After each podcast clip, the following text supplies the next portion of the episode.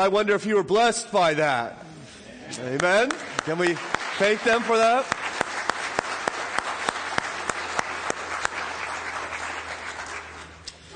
Our God is worth praising and worshiping, and we thank you, choir, for helping us to know that and to leading us in our worship of Him.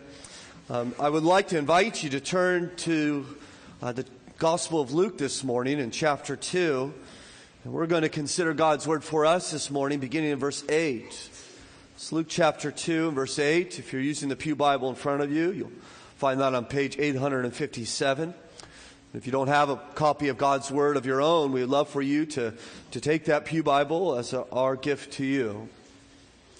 Luke chapter 2, verse 8. I'm going to be uh, preaching, uh, let's see, about 12 or 13 verses, and, and we're going to go verse by verse this morning. I really would like to encourage you to have a copy of God's Word that you can follow along throughout the sermon, and not just as we first consider this text.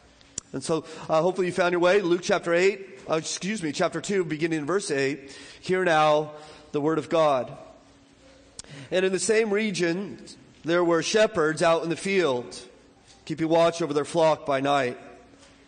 And an angel of the Lord appeared to them, and the glory of the Lord shone around them, and they were filled with fear. And the angel said to them, Fear not. For behold, I bring you good news of great joy that will be for all the people. For unto you is born this day in the city of David a Savior who is Christ the Lord. And this will be a sign for you. You will find a baby wrapped in swaddling clothes and laying in a manger. And suddenly there was with the angel a multitude of heavenly hosts praising God and saying, Glory to God in the highest, and on earth peace among those with whom he is pleased. When the angels went away from them, into heaven, the shepherds said to one another, Let us go over to Bethlehem and see this thing that has happened, which the Lord has made known to us. And they went with haste and found Mary and Joseph and the baby lying in a manger. And when they saw it, they made known the saying that had been told to them concerning this child. And all who heard it wondered at what the shepherds told them. But Mary treasured up all these things, pondering them in her heart. And the shepherds returned, glorifying and praising God for all they heard and seen as it had been told to them. Now, Father, we thank you for your word in which we can come and consider this morning that we can set our hearts on. We ask that you would help us this uh, just a handful of days before we celebrate the birth of Christ on Christmas morning. We pray, Father, that you would prepare our hearts even now that we can draw close to you and know you and respond appropriately to you through Jesus, we pray. In Christ's name, amen. In 1961, Russia sent a cosmonaut into outer space. His name was Yuri Gagarin. He'd be the first man to orbit the Earth from outer space. When he returned, he and many of the Russian officials began to brag a little bit about this incredible accomplishment. Certainly it was. But these atheists got together, including Yuri. And they said, We went to heaven and we found no one home. And this was further proof that to them that God really didn't exist. Well, C.S. Lewis, the great Christian author who was alive at the time, responded to those claims. He wrote, if there was a God who created us, you wouldn't relate to him the way a person on the first floor relates to a person on the second floor. In other words, if you're on the first floor, how do you get to know the guy on the second floor? Well, you just climb the stairs and you meet him. Well, Lewis goes on and says, rather, if God created us, he would re- we would relate to him the way Hamlet relates to Shakespeare. Hamlet is never going to find out anything about Shakespeare by doing tests in a lab. Hamlet is not going to find out anything else by going through the backstage. The only way Hamlet will know anything about Shakespeare is if Shakespeare writes himself into the play. You see Lewis's point that, that we, if you will, the characters, the only way that we can know anything about the playwright, God, is to the degree in which he chooses to put himself in the play. I Note, draw your attention to Luke chapter 2 and verse 11. For unto you is born this day in the city of David a Savior, who is Christ the Lord. He has come and inserted himself into our lives, into this world that we might know him and become properly related to him, have peace with him. And now I understand that this text, which we, I, have just read and we'll be considering this morning is a very familiar text to you. In fact, I, it's hard for me to read this passage without picturing Linus and his blanket. I don't know about you, right? Uh, we saw this was a Christmas tradition for our family, and, and there's Linus up there telling Charlie Brown, who's very frustrated, what Christmas is all about, and quoting beautifully from Luke chapter 2. And, and there, it's hard for us, there's a challenge for us to properly respond to life changing truths in familiar passages. So you're going to have to work a little harder this morning, and I'm going to have to work a little harder this morning that we might truly hear what God has to say. In fact, I heard of one pastor who went and visited a family who lived 10 feet from a train track, and he was sitting there in the living room with the family gathered together, and all of a sudden he heard a boom, and then a, a whoosh, and he immediately jumped out of his chair and says, what was that? And the 10 year old boy says, what was what? He says, well, uh, uh, what that noise? How, how, do you sleep through that? He says, sleep, sleep through what? See, it was so familiar to him that the enormity of it couldn't even be heard anymore. Are you sleeping through Christmas? It's become so familiar that it just passes on by. Maybe you're kind of feeling mellow this morning even though there has been boom and whoosh presented to us over and over again, great and amazing truths. Our goal, I think, this morning is, is not that we would simply understand Christmas, but that we would respond appropriately to it. And we'll do so in this passage. Last week we considered the birth of Jesus. Remember, Mary and Joseph traveled from Nazareth 80 miles down to Bethlehem, and, and there they had this baby. Luke simply and beautifully writes in verse 7 and she gave birth to her firstborn son and wrapped him in swaddling clothes and laid him in a manger because there was no place for them in the inn. And and as soon as he writes that, he, he takes us from the stable out into the fields nearby. For we see in verse 8, in the same region there were shepherds out in the field keeping watch over their flock by night. And it's just a normal evening for the shepherds. Maybe some of them are sleeping or warming themselves by the fire or telling stories or, or maybe even playing an instrument. And, and there they are just out there at night keeping watch over their flocks. And all, all of a sudden we read in verse 9, and an angel of the Lord appeared to them. In other words, boom, right? Their, their attention is immediately captured. In fact, they understand that this is not one of the guys, for we see in verse 9, and the glory of the Lord shone around him.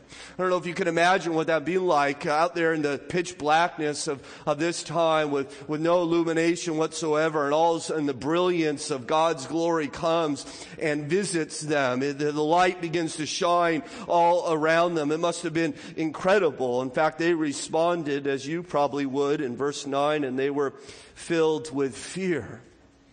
I like the King James that says they were sore afraid. They were so scared it hurt. Right here is an angel there in the middle of the night. And the angel comes and he begins to explain what Christmas is about. And then more angels come and begin to worship what Christmas has brought. And then we see in the shepherds how we are to respond to Christmas. So consider first of all this morning in this beautiful picture this Christmas pronouncement from this angel, perhaps even Gabriel himself, who's already shown up twice in the Gospel of Luke. His words to them in response to their fear, according to verse 10, the angel said to them, Fear not, for behold, I bring you good news of great joy that will be for all the people. He says, You don't need to be afraid. I'm here not, not with judgment, not with condemnation, uh, uh not, not with death. I'm here to bring you good news. The good news of great joy that will be for all the people. Well, what is the news? Well, verse 11, as we've already seen, for unto you is born this day in the city of David a Savior who is Christ the Lord. A child has been born, a son has been given, he declares to them. And he goes on to describe this child using these three titles Savior, Christ, and the Lord. The only time in the Bible that these three titles are ever brought together to describe Jesus. He calls this boy, this baby, this, this Jesus a Savior.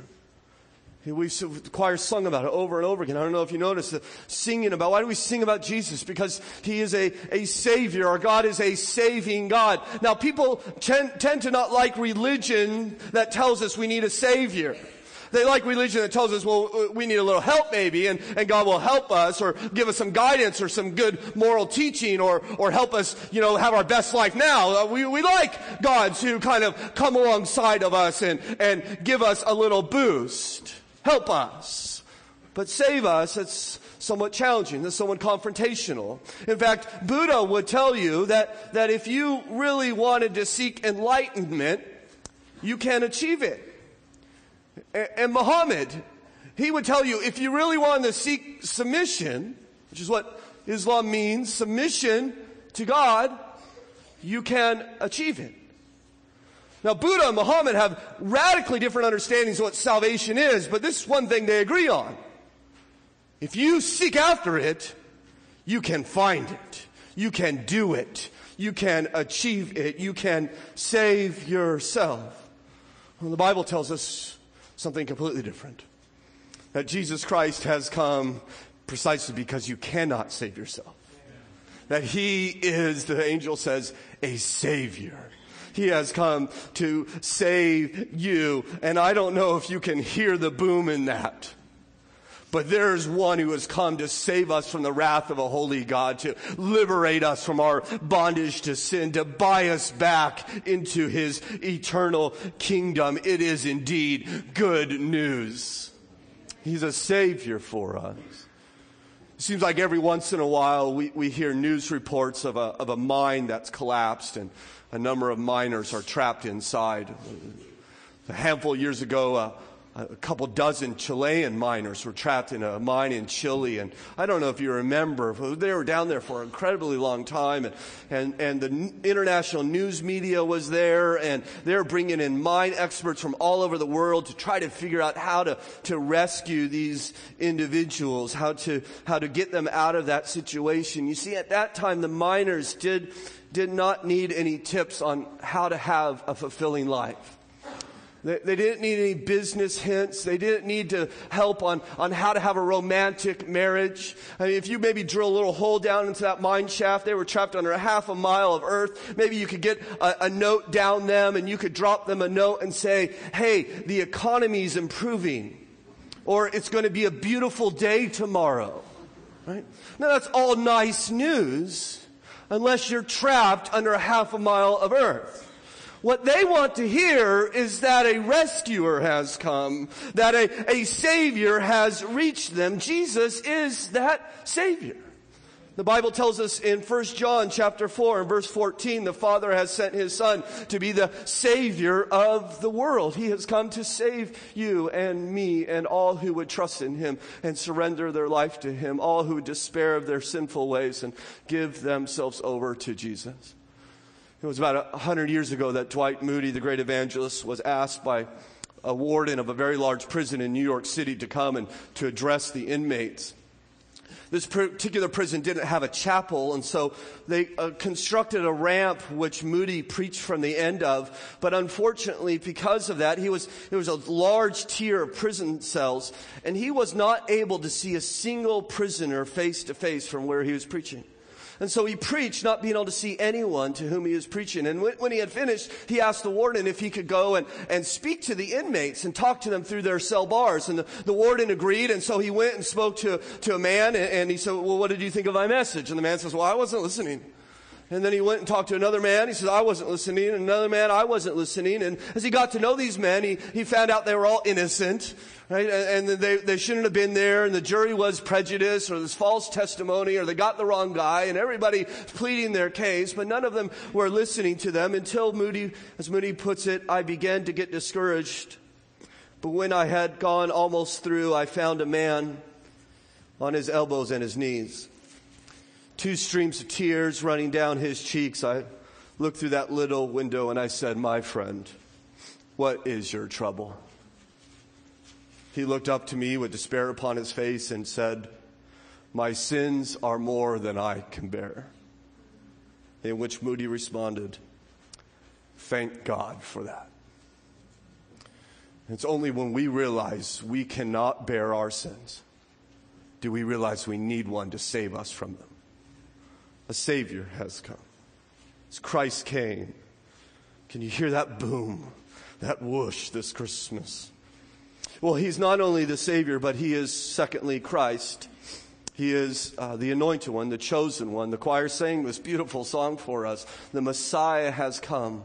The Messiah is simply the Hebrew word for the Greek word Christ, the promised one from old who would come and rule as an anointed king, faithfully gathering his subjects into his kingdom as he does today, bringing them, even 2,000 years later, continuing to bring them in their kingdom around this world. That's why we give to Lottie Christmas offering that more and more people from around the world may hear of this Christ who has come to bring them into his kingdom. And they go on to say he is the Lord. This is perhaps the most staggering title title the angel gives them because the word Lord is used 6,000 times in the Old Testament, I'm told, always to use, uh, use in reference to God. In fact, already now in our study of Luke's gospel, the word Lord has used 20 times in reference to God himself. In fact, even in our passage, look in verse 9. You see an angel of the Lord appear to them and the glory of the Lord shone around them. You see what Luke is saying? Well, the Lord means God, doesn't he? And yet the angel of the Lord in the glory of the Lord comes to announce that the, the baby is the Lord, that Jesus is God. He is the second person of the triune God, and we gaze, gaze upon him. We look into the face of Jesus. We are looking into the face of our God. He is Savior, Christ, and Lord. And it is as if that were not enough. You notice verse 11 has one other truth that is so incredibly important. Look again. He's, for he says, For unto you is born this day. It's for you. He's for you. It's just not the fact that a Savior and a Christ and the Lord has been born, but the Lord has been born uh, uh, unto you. He's been given to you. If your home is anything like mine this time of year, there are, there's a tree somewhere in your living room, and under that tree there are presents all over the place, and, and for my family, all around the tree, and kind of spilling out into the living room are presents everywhere, right? And we wrap those presents, and we, we take those little stickers, and it says to, and we write to the child, and from mommy and, and daddy, and it almost seems to me as if the angels are placing one of those tags on the manger. It says, to shepherds from God. He's, he's God's gift to you. Now, if I were a shepherd or, or you were a shepherd at this time, you'd probably think, you, you got to be kidding me. Uh, for unto us, uh, you may have made a wrong turn. You may have ended up at the wrong place. We, we, we kind of expect that, that the Bible might say for in that region there were scribes watching over their scrolls or Pharisees watching over their rituals or kings keeping watch over their palaces. But we come to shepherds, the, the last people in which the angel would, we would think would come and proclaim it is to be shepherds. So it's not that they're wicked necessarily, but, but it is a, a lowly job. It is, uh, probably every single one of them is illiterate. This is a job you give to children. It's unskilled work. This is, you don't, no one grows up and says, I want to be a shepherd, right? It's the job you end up with. It's not the job you aim for. They, they were considered unclean. They violated the Sabbath. They touched dead animals. They were not allowed within the temple courts. They, they were kind of set aside. They're ostracized from the religious practices of Judaism. And the angel comes to him and says, to you he has been given. He is, a savior has come for you. A, a Christ the Lord has been given to you the lowly, the, the outcast, the marginalized. This is who Christ has come for. He himself said, the, the healthy don't need a doctor, but the sick. The Son of Man has come not to save the righteous, but the unrighteous, which is why when he grew up, he would spend his time with fishermen and tax collectors and prostitutes and the sick and the lepers and the, and the lame and the drunks, the, seeking those who were sinful and helpless. That God comes for people like this, the, the lowly.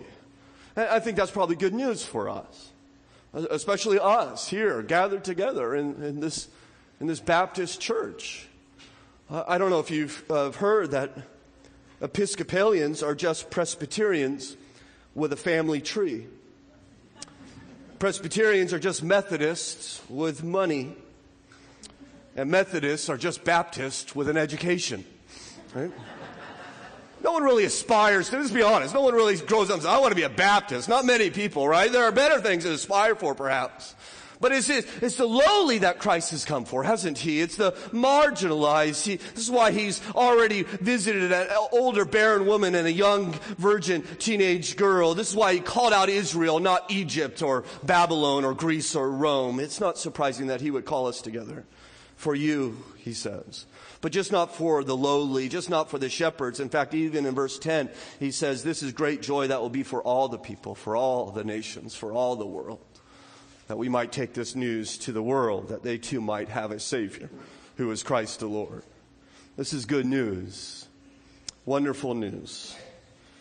Please don't sleep through Christmas. How many people just think, well, this is irrelevant to our lives? It's a nice story, but what change does it make? In fact, I know that uh, a recent survey asked professing Christians if they agree with this statement. All good people whether they consider Jesus Christ to be Savior or not, will live in heaven after they die. And 49% of professing Christians agreed with that statement. And if you agree with that statement, then, then this isn't all that good news. I mean, who cares if a Savior's been born or not? I mean, he may warm your heart, but it's certainly news you can live without. Right? Who needs a Savior? The Bible tells us in John chapter 3, in fact, the ladies began to read for that, read that in the Advent lighting this morning, but the very next verse in verse 18 says, Whoever believes in Jesus is not condemned. But whoever does not believe in Jesus is condemned already because he has not believed in the name of the only Son of God. If that's true, then this news cannot be any more important. Utterly crucial, the greatest news ever. A Savior has been born. Well, as they announce the Savior, as they announce the birth of Christ the Lord, it almost seems to me, and perhaps I'm reading into the text that heaven starts to get excited and pressure begins to build, almost like the pressure building in a volcano. And, and uh, there, all of a sudden there seems to be this eruption of joy from heaven. For we see in verse 13, and suddenly with the angel, a multitude of heavenly hosts praising God. And all of a sudden, all of heaven descends upon earth. As suddenly, Luke says, that heaven breaks out in worship. He, he says it was a multitude. It was many angels. We don't know how many angels angels, but uh, to be honest, I kind of like, I'd like to think it was every single angel was there. Uh, they just all came. They, they all flooded down. The book of Revelation says there are 10,000 times 10,000 angels. Now, if I've done my math right, that's 100 million angels. Now, I don't know, that's probably a figurative figure, but in other words, there are a lot of angels, and they all came down and to do what? To praise God. In fact, he calls them the, the heavenly host. There are three times in the Bible where we actually see the heavenly host. First Kings 22, Revelation 4 and 5, and here in Luke 2. The other other two times we see the heavenly host, they are in heaven around the throne of God. There is one time in which the heavenly host is seen upon earth, and it is right here. And it seems to me that it is as if God got up from his throne and came and became enthroned in a manger, and the angels followed him down to worship him and to praise him and to proclaim his glory and his majesty. Can you imagine that sight? What that must have been like. In fact, if one angel's terrifying, how about, how about a, a multitude? How, how about this horizon horizon filled with, with messengers from heaven? Can you imagine the sound must have been thunderous, this, this heavenly army praising God. I mean, this would be quite the cantata, wouldn't it? I mean, it would be extraordinary to, as they come and praise God. And specifically, they praise Jesus about what he has brought. They rejoice in, in the Christmas presents, if you will. Secondly, consider these two Christmas presents in which the Lord has brought. The angels announce in their song of praise, according to verse 14, they say, Glory to God in the highest. He brought the glory of the Lord with him. John says in John 1:14, the word became flesh and dwelt among us. And we have seen his glory, glory as of the only Son from the Father, full of grace and truth he comes for the glory of God. The glory of God is very important to the Jewish people. In fact, there was a time in which Solomon erected the temple there in Jerusalem, and they dedicated the temple, the whole nation gathered together.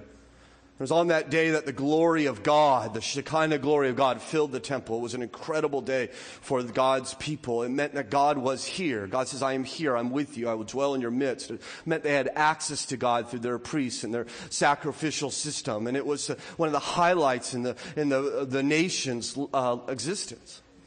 But as you know, if you know the story, that, that they didn't they didn't follow God and they began to rebel against God and worship other gods. And God warned them by prophet again and again and again. And they never repented until God finally was just uh, enough.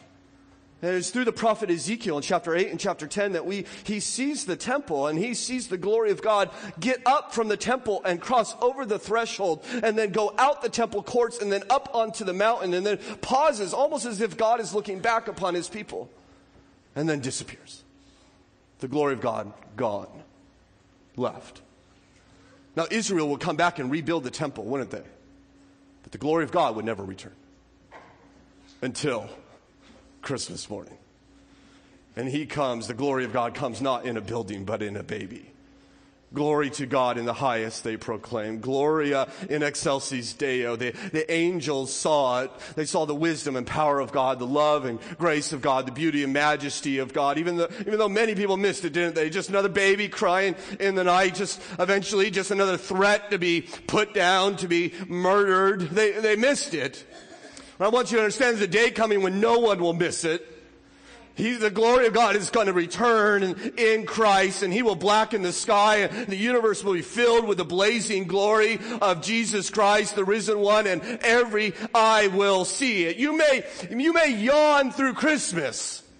You'll come awake that day when he comes with a sword and an army to throw down every idol from its throne and silence every false god and undo every one who persists in their rebellion, who refuses his mercy, he will return in glory and forever rule upon his father David's throne in a kingdom that will not end. He will come in glory again.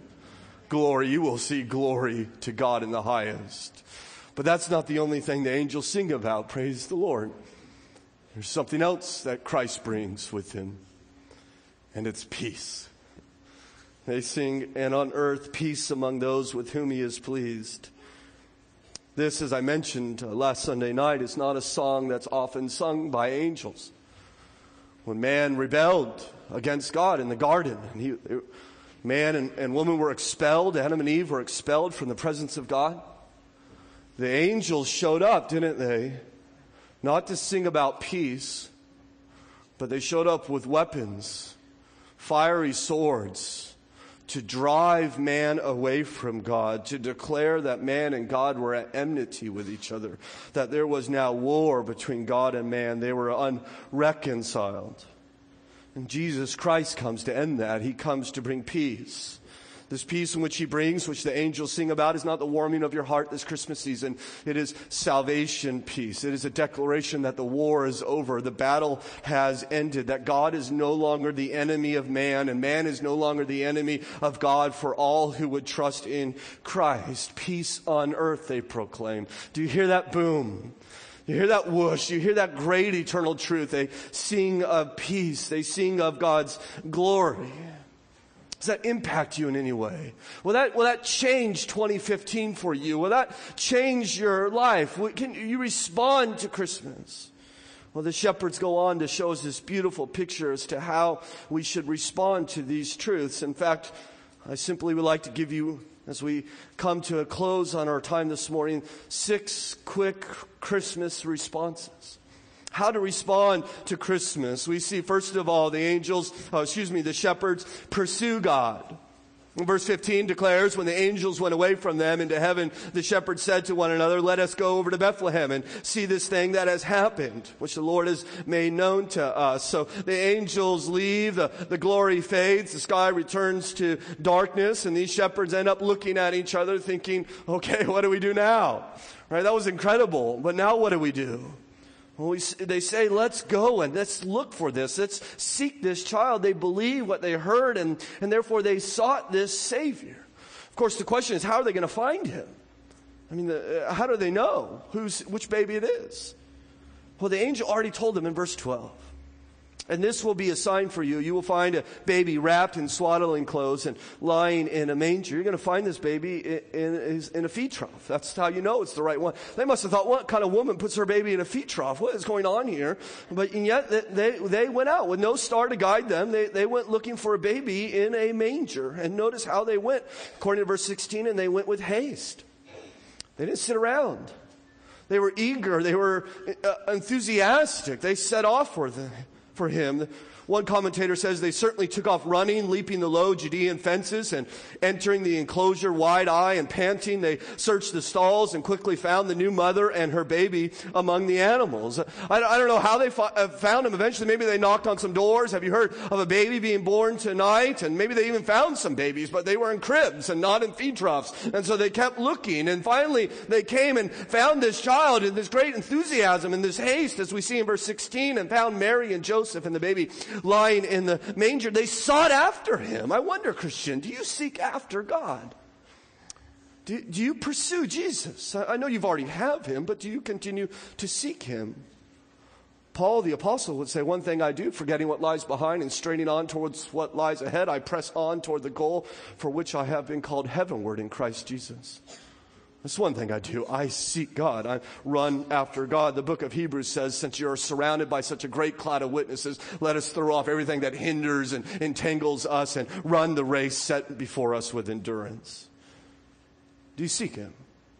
Do you seek Him with eagerness? Do you seek Him with enthusiasm, with haste? Or do you say, well, you know, I'll seek Him later on. You know, I got things to do. He could wait.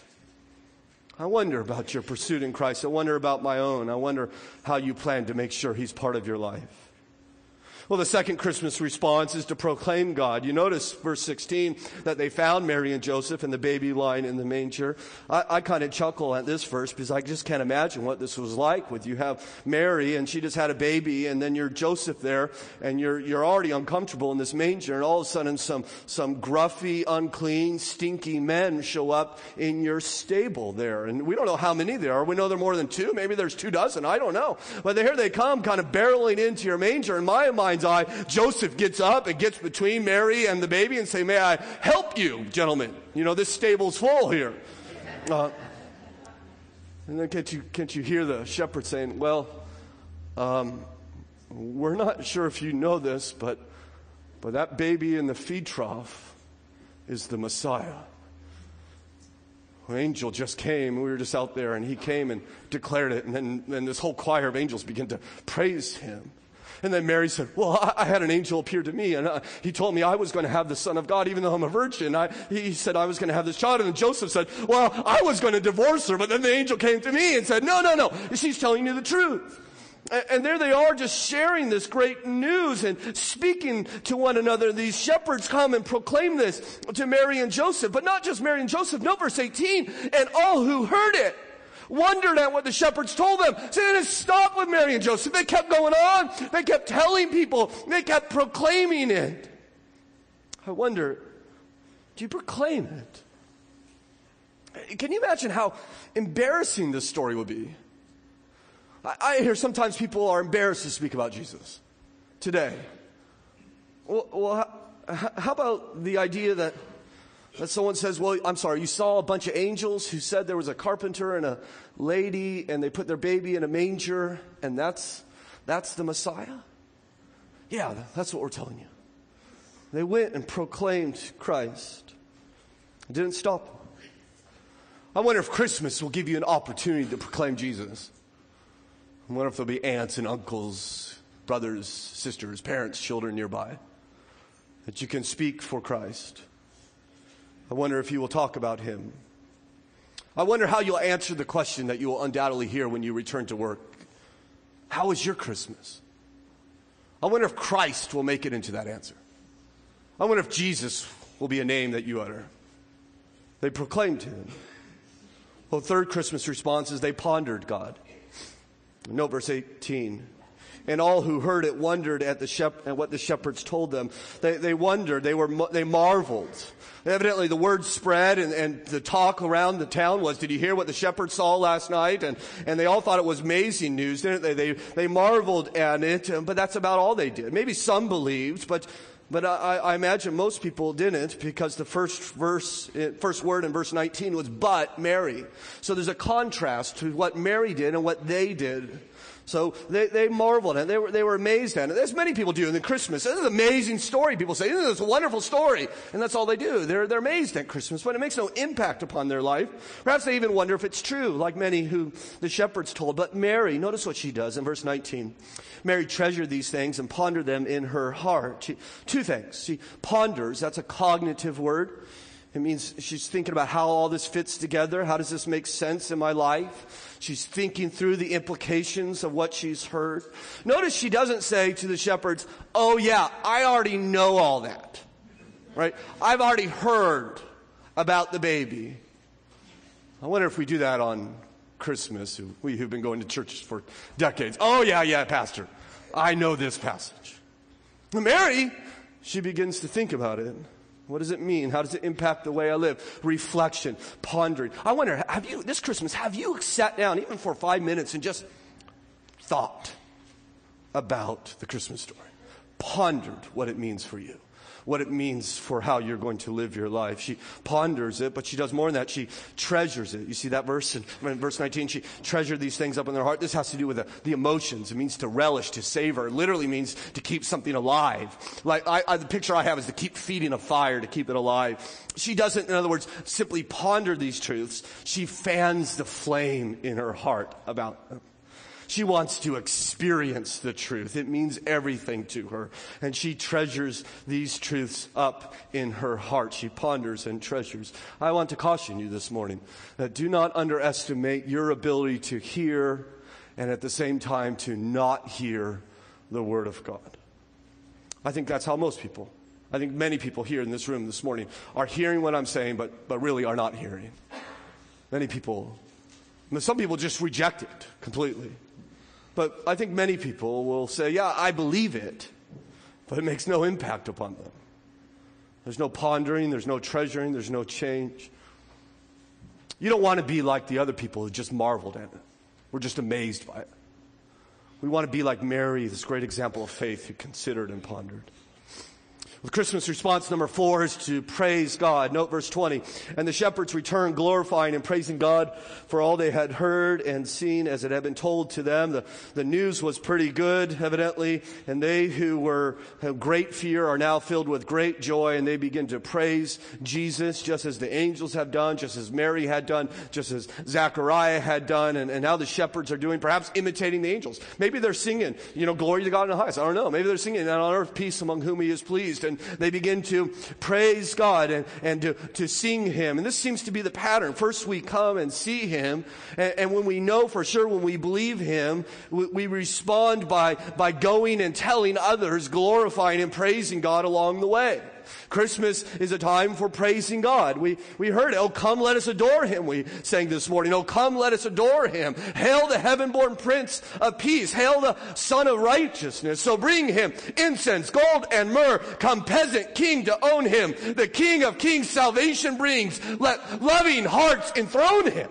They worshiped him. They glorified this God as he is worthy of their worship. Have you praised Jesus this Christmas? I mean, really, from your heart and your soul, worshiped him.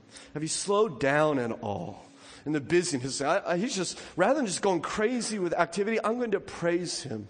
I'm going to worship him. Christmas response number five is to persevere with God. I like this. Verse 20, it says, And the shepherds returned. I just like that word return. Where, where do they return? To a book deal, right? They're going to start doing tours in Bethlehem right? Some TV show, they, they, oh, they returned to their flocks. They went back to work. It's kind of a letdown, isn't it? I mean, can you imagine if an angel comes and then a bunch of angels come and then a couple hours later you're just back at work? You're sitting at your desk again? I mean, it's amazing to me. They just went back. And yet they, they went back different, didn't they? Nothing's the same for them. See, we're not called to live spectacular and flashy lives. We're called to believe in Jesus and then go back to our life and learn to rejoice and to witness day in and day out. I think it's very easy to praise Him at the manger. It's perhaps easier to praise Him around Christmas time. But what do you do when you go back? And what's life going to be like for you when the, the tree is taken down and the decorations are back in the attic and you're back to work on Monday or whenever you go back? My prayer is that you'll go back different because of what Christ has done. You'll go back praising Him for what you have seen and heard. Well, lastly, consider the sixth Christmas response be at peace with God. They did all these things because they were at peace with Him. This is why Christ has come, so that we might have peace with Him. In fact, the angels sing of it back there in verse 14, and on earth, peace. A little phrase we did not consider yet, to who the peace is for. You notice they say, and peace among those with whom He is pleased. And see, Christmas brings peace, God's peace, but it doesn't bring God's peace for everyone. It brings peace for those with whom God is pleased. The question then for us is how then, how shall we please Him? Well, many have ideas on that. The type of life you're supposed to live, the religious ritual, rituals you're supposed to do. And the Bible's not so complicated. The book of Hebrews says in chapter 11, it is without faith, it is impossible to please God. You trust Him. You surrender your life to Jesus Christ. The book of Romans says, therefore, since we have been justified by faith, we have been saved by faith, not by doing this or doing that or doing anything, but by faith, we have peace with God through our Lord Jesus Christ. Some people believe that these shepherds were in service of the temple. You see, Bethlehem was only six miles away from Jerusalem. And it's in Jerusalem where all the animals were sacrificed to make atonement for sin. In fact, in the Passover, we understand that there was a quarter million lambs that would be sacrificed. And most of the time, you wouldn't bring your own lamb. You just buy one once you're down there. And so the temple authorities had their own shepherds and their own flocks to make sure that there were unblemished lambs available. I wonder if these guys could be those temple shepherds. Wouldn't that be interesting? Keeping watch over these flocks that are destined to be sacrificed for sin looking over sacrificial lambs when they are told by the angel that the last sacrificial lamb has come. The one who has come to give his life, that they and you might know the peace of God through Jesus Christ. Do you know that peace? Will you surrender your life to Christ?